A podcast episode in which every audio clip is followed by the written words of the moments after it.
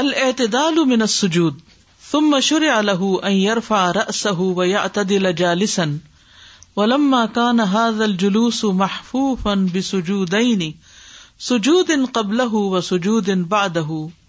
فينتقل من السجود اليه ثم منه الى السجود كان له شأن فكان رسول الله صلى الله عليه وسلم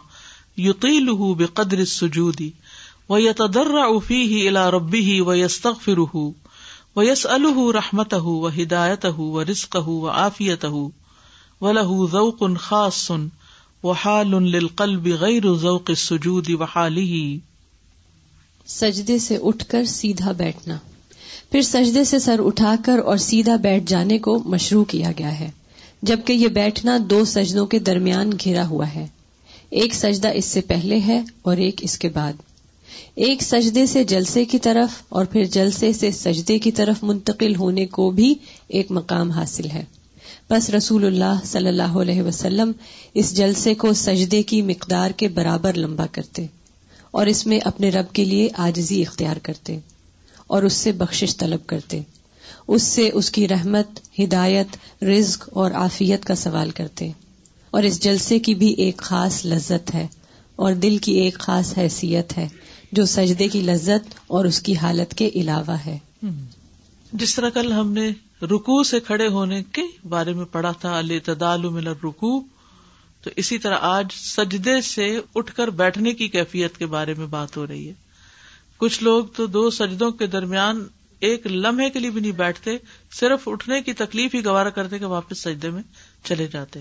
لیکن یہاں یہ بیان کرتے ہیں کہ اس درمیان میں جو بیٹھنے کا وقت ہے اس کا بھی ایک خاص ذوق ہے جیسے سجدے کا ایک لطف ہے تو اس جلوس کا بھی ایک لطف ہے مشور پھر اس کے لیے مقرر کیا گیا کہ وہ اپنا سر اٹھائے کہاں سے سجدے سے وہ یا دلا جالسن اور درست ہو کر بیٹھ جائے یعنی آرام سے بیٹھ جائے ولما کان حاضل جلوس اور چونکہ یہ بیٹھنا جو ہے محفوف بسجودینی دو سجدوں سے گھرا ہوا ہے یعنی ایک سجدہ پہلے ایک سجدہ بعد اور بیچ کا بیٹھنا ہے اللہ چاہتا تو ایک ہی سجدے کو دو کے برابر لمبا کر دیتا اور بات ختم ہو جاتی لیکن یہ بھی اتنی خوبصورت چیز ہے کہ دو سجدوں کو سیپریٹ کیا گیا ایک دفعہ سجدہ کیا پھر بیٹھے سانس لیا پھر دوبارہ سجدہ کیا جو کمی پہلے سجدے میں رہ گئی وہ دوسرے میں پوری کی سجود ان قبل ہُو و سجود ان باد اس جلسے سے پہلے ایک سجدہ اور اس جلسے کے بعد ایک سجدہ فیم تقیل من سجود ہی پھر وہ منتقل ہو جاتا ہے سجدے سے اس جلوس کی طرف من ہو الجودی پھر اس حالت سے جلسے سے سجدے کی طرف کان لہو شان تو اس کا بھی ایک مقام ہے یہ بھی ایک کرنے کا کام ہے یہ بھی نماز کا حصہ ہے فقان رسول اللہ صلی اللہ علیہ وسلم یوتی تو رسول اللہ صلی اللہ علیہ وسلم اس کو طول دیتے تھے لمبا کرتے تھے کتنا بے قدر سجدے کے برابر جتنی دیر سجدے میں لگاتے اتنی دیر جلسے میں لگاتے اور ہمارا حال کیا آدھا بھی نہیں اس سے وہ یدر افی ہی الا ربی ہی وہ یس اور وہ اس میں اپنے رب کی طرف جاری کرتے اور اس سے استغفار کرتے وہ یس الحمت ہُ اور اس سے اس کی رحمت کا سوال کرتے وہ ہدایت ہوں وہ رسق ہوں وہ آفیت ہو اور اس کی ہدایت کا اور رسق کا اور آفیت کا جلسے کی دعا کی طرف اشارہ اللہ لی ورحمنی اور زکنی و لہ ذوق خاص اور اس کا ایک خاص مزہ ہے وہ حال اور حالت ہے لل دل کے لیے یعنی دل کو یہاں بیٹھ کر ایک اور مزہ آتا ہے غیر ذوق سجود و حال ہی جو سجدے کے ذوق اور حال سے مختلف ہوتا ہے تو یہاں پر دو سجدوں کے درمیان بیٹھنے کا انداز بتایا جا رہا ہے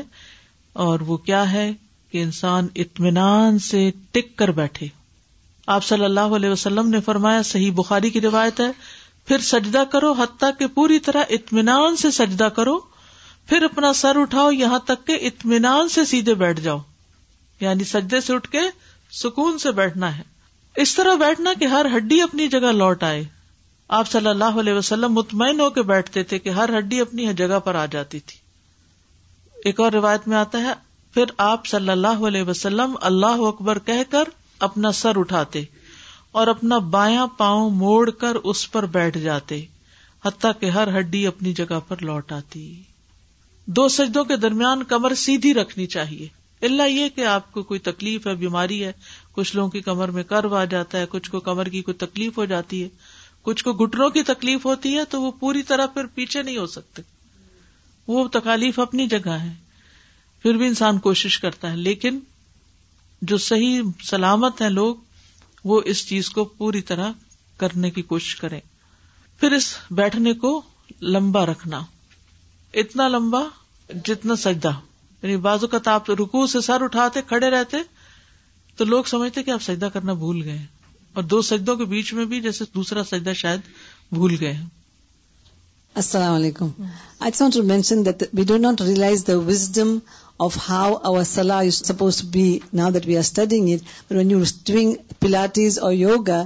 the one thing they will tell you to do every movement slowly Hmm. So every muscle has to relax. If you do it quickly, it doesn't affect your body at all. But when you do everything slowly, that's when the muscles get their full, whatever you want to do to it. Hmm. Whether you want to uh, uh, strengthen them or you want to relax them. And also they ask you to do diaphragmic breathing. When you do the diaphragmic breathing, and if you're doing that in your salah too, you'll find your body relaxes more, because you're doing the correct way of breathing, which the babies normally do. And we forget to do the breathing, we just do That's how you are breathing. But if you relax and breathe diaphragmically, you'll find that your salah has more khushu in it because you're now concentrating on every part of your body. And as Asfiya mentioned about the wudu, it is so true. I also started doing that. When you're doing wudu, you wash your parts and every part, you say, oh Allah, take this out and take this out and take this out. And I was thinking of when you mentioned about forgetting and going with a clean slate to your salah. Now, uh, the fact that you forgive and forget, the same thing with our salah. Take out all that baggage and ان شاء اللہ ان شاء اللہ come with clean slate front of اللہ سبحانہ تعالیٰ اور یہ خوشو اور خزور نماز میں لانے کے لیے بہترین ٹپ ہے یا that's a forget your pass through ان کے ساتھ ساتھ دھیرے دھیرے جائیں گے اپنی تو نماز ہو گئی ہے لیکن اب تو امام فراری بن گئے ہیں جیسے جلدی جلدی جا رہے ہو تو بچے کہتے ہیں ہم تو آج امام فراری کے پیچھے پڑھ کر آئے تو میں کہا کیا ہوا تو پتہ ہی نہیں چلا کب نماز ختم ہو گئی تو بس فاسٹ بہت جا رہے ہیں امام بھی مجبور ہیں کیونکہ لوگ اتنی بھی پڑھنا نہیں چاہتے بھاگ جائیں گے لوگ جو آ رہے ہیں وہ بھی مسجد نہیں آئیں گے آج ایسا لگا جیسے جلسہ بھی یعنی مانگتا ہے آپ کا پورا وقت جیسے کہ رکو اور سجدہ مانگتا ہے ایسے ایک کمپلیٹ ایک ٹیریٹوری ہے I had a question. Let's say in Salah, if you cannot separate yourself from your thoughts and you convert your thoughts into dua heart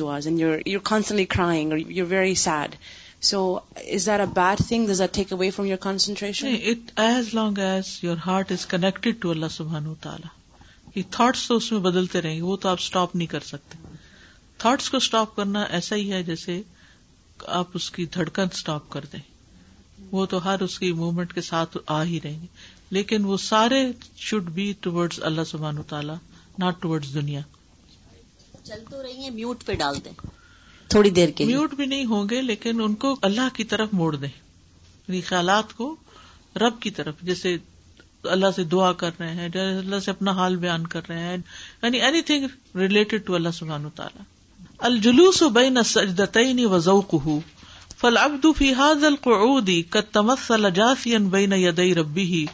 ملک ان نفس ہُنا یدئی الیہ مما جنا ہوں راغبا الہ ان یغفر له و یرحمه مستعدیا علی نفسه الامارۃ بالسوء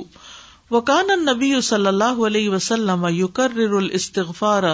فی هذه القعدۃ ویکثر الرغبۃ الی اللہ تعالی فیھا فمثل نفسك بمنزلة غریم علیہ حق اللہ وانت کفیل به والغریم مماطل مخادع وانت مطلوب بالکفالتی والغریب و مطلوب ان بالحقی فانت تستعدی علیہ حتی تستخرج ما علیہ من الحق لتتخلص من المطالبتی والقلب شریک النفس فی الخیر والشر والثواب والعقاب والحمد والذم والنفس من شأنها الاباق والخروج من رق العبودیتی وتضییع حقوق اللہ التي قبلها ولقلب ہا یا سلطان ہا ہا و و و اسیر اسیر سلطان دو سجدوں کے درمیان بیٹھنا اور اس کی لذت بس بندہ اس جلوس میں اپنے رب کے سامنے دو زانو بیٹھا ہوتا ہے اپنے نفس کو اس کے سامنے ڈالے ہوئے اپنے کیے گناہوں کی معذرت کرتے ہوئے اور رغبت کرتے ہوئے کہ وہ اس کو معاف کر دے گا اس پر رحم کرے گا اپنے نفس امارہ کے خلاف اس سے مدد طلب کرے نبی کریم صلی اللہ علیہ وسلم اپنے اس قادہ میں استغفار کی تکرار اور اللہ تعالی کی طرف بکثرت رغبت کرتے تھے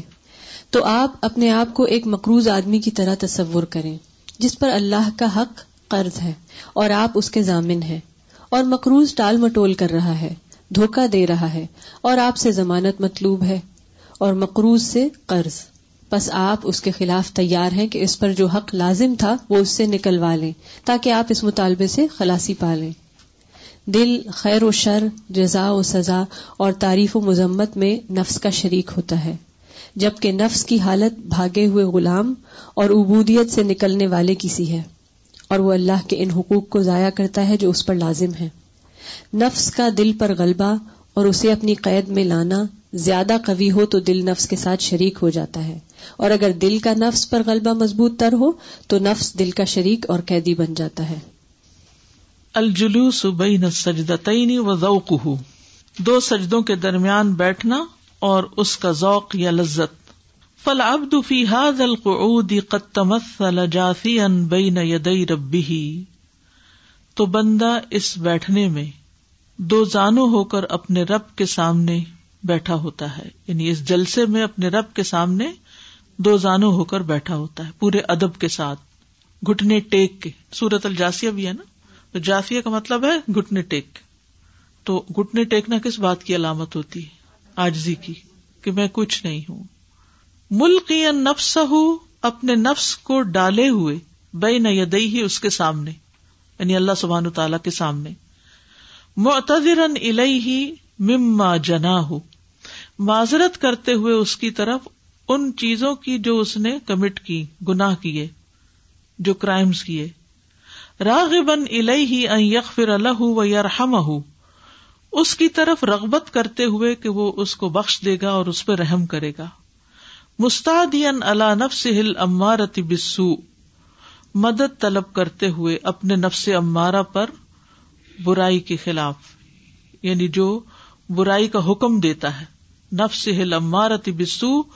وہ نفس جو برائی کا حکم دیتا ہے اس کے خلاف اپنے رب سے مدد طلب کرتا ہے وکان نبی صلی اللہ علیہ وسلم اور نبی صلی اللہ علیہ وسلم استغفار کی تکرار کرتے تھے ریپیٹ کرتے تھے فی حاض القاعدہ اس جلسے میں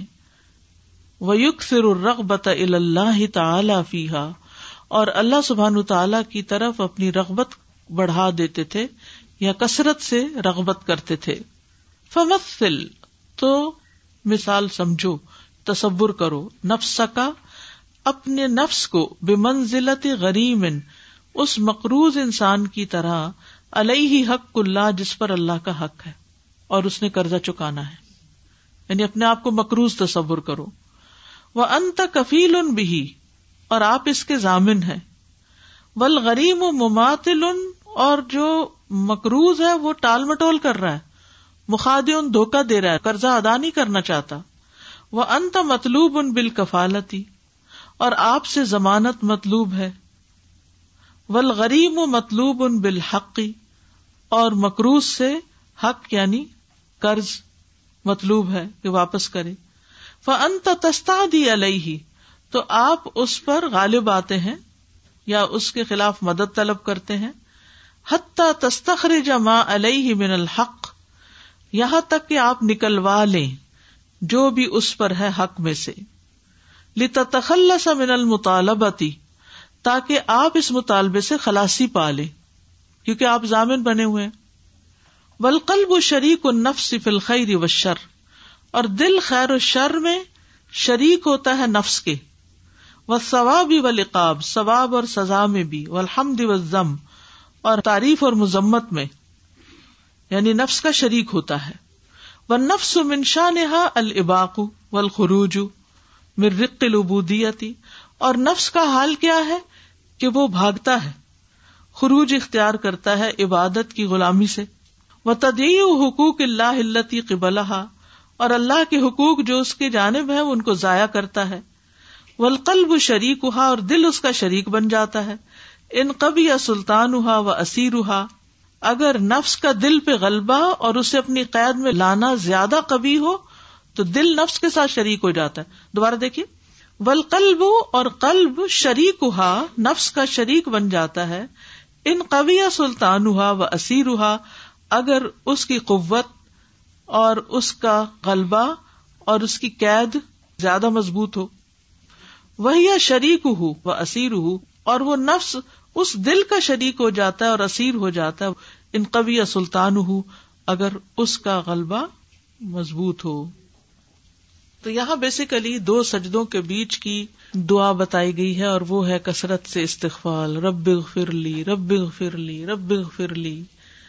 کیونکہ آپ نے اپنے آپ کو چھڑانا ہے نفس کے غلبے سے گناہوں سے نکلوانا ہے آپ اپنے رب کے سامنے دو گٹنے ٹیک کے آجزی کا اظہار کرتے ہوئے اپنے رب سے کہتے ہیں کہ یا اللہ مجھے میرے نفس کے ہی شر سے بچا لے اور مجھے ان گناہوں سے اور یہ ساری برائیوں سے نجات دے تو دو سجدوں کے درمیان کی جو دعا ہے اس میں مغفرت کی جو تکرار ہے اس کے بارے میں حدیث میں آتا ہے حذیفہ رضی اللہ عنہ سے روایت ہے کہ انہوں نے رسول اللہ صلی اللہ علیہ وسلم کو رات میں نماز پڑھتے ہوئے دیکھا کہ آپ نے سجدے سے سر اٹھایا اور دو سجدوں کے درمیان اپنے سجدوں کی مقدار کے برابر بیٹھے اور اس دوران مسلسل کہتے رہے رب رب بب فرلی رب رب اس لیے بہت ضروری ہے کہ انسان ہر رکن جو ہے وہ سوچ سمجھ کر ادا کرے کیونکہ اگر وہ شعور کے ساتھ ادا نہیں کرتا تو پھر ایسے ہی ایک مکینکل وہ ہو جائے گا سسٹم ٹھیک ہے یعنی ایک مشین چل پڑی آپ نے بٹن دبایا چل پڑی آف کیا ہو گئی اور کام ختم اب لانڈری کا لوڈ نکال لیں بس کام ختم ہو گیا حاصل کچھ نہیں وہاں سے بھی کچھ حاصل ہو جاتا ہے لیکن ہماری نمازیں ایسی ہیں کہ اس میں سے کچھ خاص حاصل بھی نہیں ہوتا تو یہاں پر جو بڑی اہم بات ایک تو یہ کی گئی ہے کہ بندہ اپنے رب کے حضور ایک خاص آجزی کے ساتھ بیٹھتا ہے بیٹھنے کی کئی پوزیشن ہوتی ہیں نا کرسی پہ بیٹھنا یا پھر آپ زمین پہ بھی بیٹھتے ہیں دو زانو ہو کے بیٹھتے ہیں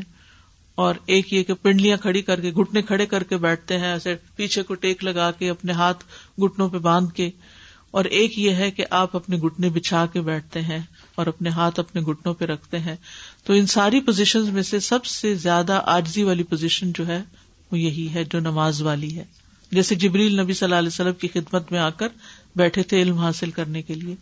سوالات کرنے کے لیے تو اس طرح ایک بندے کی آجزی کا اظہار ہوتا ہے اپنے رب کے سامنے اور اس سے وہ ازر پیش کر رہا ہوتا ہے معذرت کر رہا ہوتا ہے استغفار کر رہا ہوتا ہے اس کی طرف رغبت کر رہا ہوتا ہے اپنے نفس کے خلاف اللہ سے مدد چاہ رہا ہوتا ہے تو دوسری چیز یہ کہ نبی صلی اللہ علیہ وسلم کی دعا ہمیں یہاں یاد ہونی چاہیے اور کثرت سے پڑھنی چاہیے اور پھر یہ ہے کہ نفس انسان کو دھوکا دیتا ہے جو پیراگراف ہے آخری اس میں کیا ہے کہ نفس جو ہے نا وہ انسان کو دھوکا دیتا ہے جس طرح ایک مکروز جو ہے وہ قرض ادا کرنے کے لیے کفیل کو دھوکا دیتا رہتا ہے ٹھیک ہے یعنی ایک مڈل مین ہے نا بیچ میں ضامن ہے جو کہ تم دے دو اس کو قرضہ کہتے نا گارنٹر لائے ٹھیک ہے نا میں تمہیں واپس کروا دوں گا اب وہ کہتا ہے واپس کرو وہ تو ہاتھ ہی نہیں آتا مڈل مین جو ہے بات ہی نہیں مانتا اس کی جو مخروض ہے اور اکثر ایسے ہی آپ نے یہ تو عام مثال ہے نا کہ وہ بھاگ جاتے ہیں فون ہی نہیں اٹھاتے نمبر بدل لیتے ہیں روپوش ہو جاتے ہیں تو نفس بھی کبھی ادھر پھسلتا ہے کبھی ادھر پھسلتا ہے کبھی کسی طرح جسٹیفکیشن دیتا رہتا ہے میں نے اس لیے نہیں کیا اس لیے نہیں اس کی یہ وجہ تھی اس کی یعنی بہت سی تعویلیں کر لیتا ہے اپنے غلط کاموں کی صحیح طور پر توبہ بھی نہیں کرتا یعنی قلب ہے یا انسان ہے خود اگر دل مضبوط ہوتا ہے تو وہ نفس کے چالوں میں نہیں آتا دل میں ایمان زیادہ ہو توکل ہو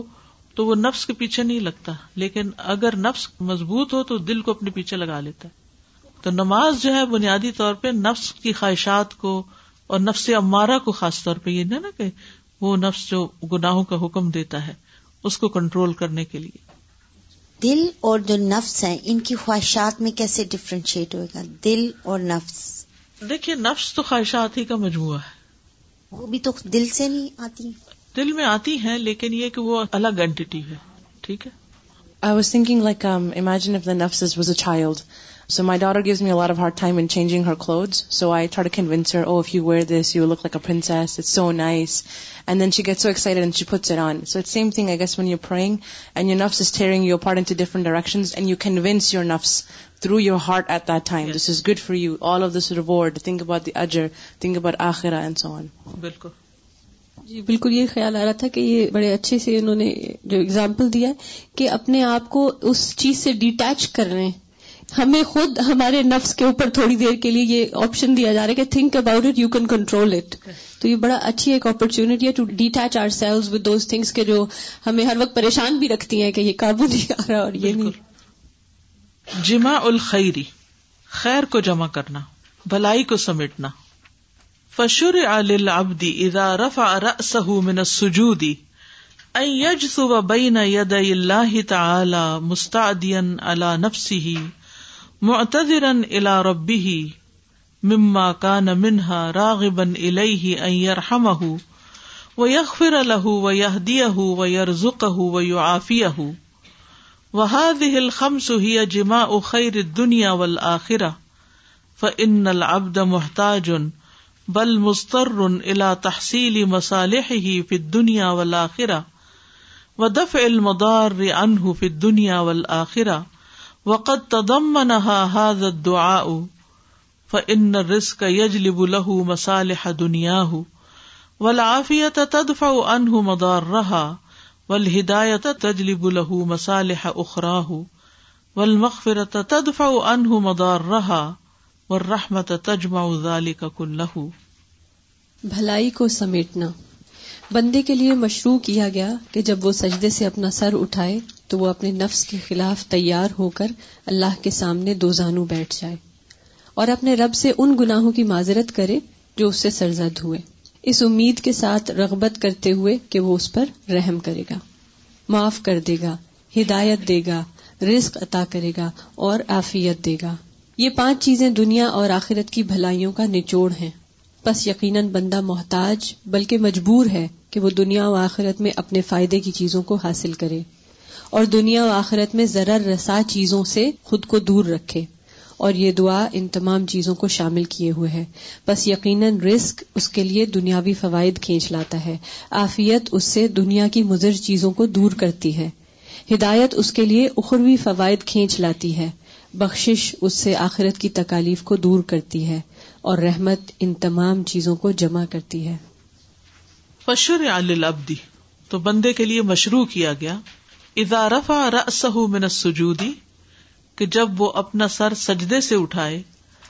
اللہ تعالی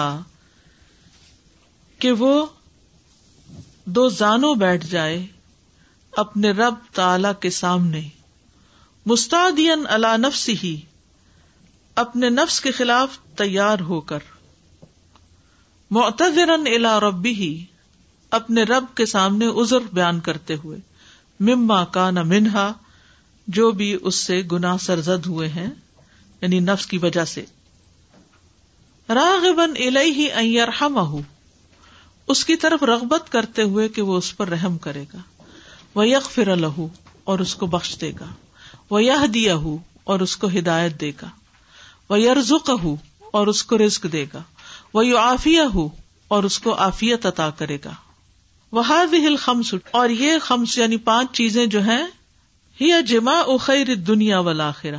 یہ دنیا اور آخرت کی خیر کو اکٹھا کر دیتی ہیں نل ابدا کیونکہ بندہ محتاج ان محتاج ہے بل بلکہ مستر مجبور ہے الا تحصیل مسالح ہی پھر دنیا والا آخرا ان مصلحتوں کے حاصل کرنے میں دنیا اور آخرت میں وہ دف المدار انہ اور اپنے سے نقصان دور کرنے میں پھر دنیا والا دنیا اور آخرت میں وقت تدمن ہاد دعا اور شامل کر رکھا ہے ان پانچوں چیزوں کو اس دعا نے ان رس کا یج لہو مسالح دنیا ہوں پس بے شک رسک کھینچ لاتا ہے اس کے لیے یا جلیبو کھینچ لاتا ہے اس کے لیے مسالح دنیا ہو اس کے دنیاوی فائدوں کو ولافیت تدفع تدفن مدار رہا اور آفیت دفاع کرتی ہے اس سے دور کرتی ہے اس سے مدار رہا اس کے نقصانات کو ول ہدایت تجلب لہ مسالح اخرا ہو اور ہدایت کھینچ لاتی ہے اس کے لیے اس کی آخرت کے فائدوں کو والمغفرت تدفع عنہ انہ مدار رہا اور مغفرت دور کرتی ہے اس سے آخرت کے نقصانات کو تکالیف کو رحمت تجمع ذالک کلہ کا اور رحمت جمع کرتی ہے ان سب کو یہاں اشارہ ہے اس دعا کی طرف جو دو سجدوں کے بیچ میں پڑھی جاتی ہے اللہ وغفرلی لی ورحمنی وحدنی وعافنی ورزقنی ورژنی یہ دعا اگر چھ نبی داؤد ماجہ مسند احمد وغیرہ میں بیان ہوئی ہے لیکن بعض علماء کے نزدیک یہ نماز کے اندر پڑی جانے والی نہیں متلقن پڑی جانے والی دعا ہے ٹھیک ہے یعنی دعا تو ہے یہ یہ پانچوں چیزیں مانگی گئی ہیں لیکن دو سجدوں کے بیچ میں لازمی نہیں مانگی جائے ٹھیک ہے ویسے تو آپ دیکھیں یہ جو آپ قرآن اور مصنون دعائیں پڑھ رہے ہیں تو مصنون دعاؤں میں سے کوئی بھی دعا آپ سجدے میں پڑھ سکتے ہیں تو دو سجدوں کے بیچ میں پڑھ سکتے ہیں لیکن یہ سمجھنا لازمی طور پر کہ یہ ادھر پڑھنی لازم ہے یا مصنون ہے تو اس کے بارے میں یہ کہا جاتا ہے کہ یہ جو دو سجدوں کے بیچ کی بات کی جاتی ہے یہ ضعیف ہے روایت ٹھیک ہے پڑھ سکتے ہیں لیکن یہ ہے کہ رب فرلی پڑھنا افضل ہے کیونکہ وہ نبی صلی اللہ علیہ وسلم سے ثابت ہے ٹھیک ہے ہاں مطلق اگر پڑھی جائے یعنی ویسے آپ نماز کے بعد پڑھ رہے ہیں کسی اور وقت پڑھ رہے ہیں تو اس میں کوئی شک نہیں یعنی دعا موجود ہے مصنون دعا ہے نبی صلی اللہ علیہ وسلم نے خود یہ دعا لوگوں کو سکھائی سعد رضی اللہ عنہ کہتے ہیں کہ ایک دیہاتی نے رسول اللہ صلی اللہ علیہ وسلم کی خدمت میں حاضر ہو کر عرض کیا مجھے ایسا کلام سکھائیں جسے میں پڑھتا رہوں آپ نے فرمایا اللہ وحدہ لا شریک لہو اللہ اکبر کبیرا الحمد اللہ کثیر سبحان اللہ رب العالمین العزیز الحکیم پڑا کرو اس نے کہا یہ سارے کلمات تو میرے رب کے ہیں یعنی اس کی تعریف میں ہے میرے لیے کیا ہے تو آپ نے فرمایا کہو اللہ مغفر لی ہم باہدینی ورزقنی کیا اللہ مجھے معاف کر دے رحم فرما ہدایت اتا کر رسک اتا کر اسی طرح جب کوئی شخص نیا مسلمان ہوتا تو رسول اللہ صلی اللہ علیہ وسلم اس کو یہ دعا سکھایا کرتے تھے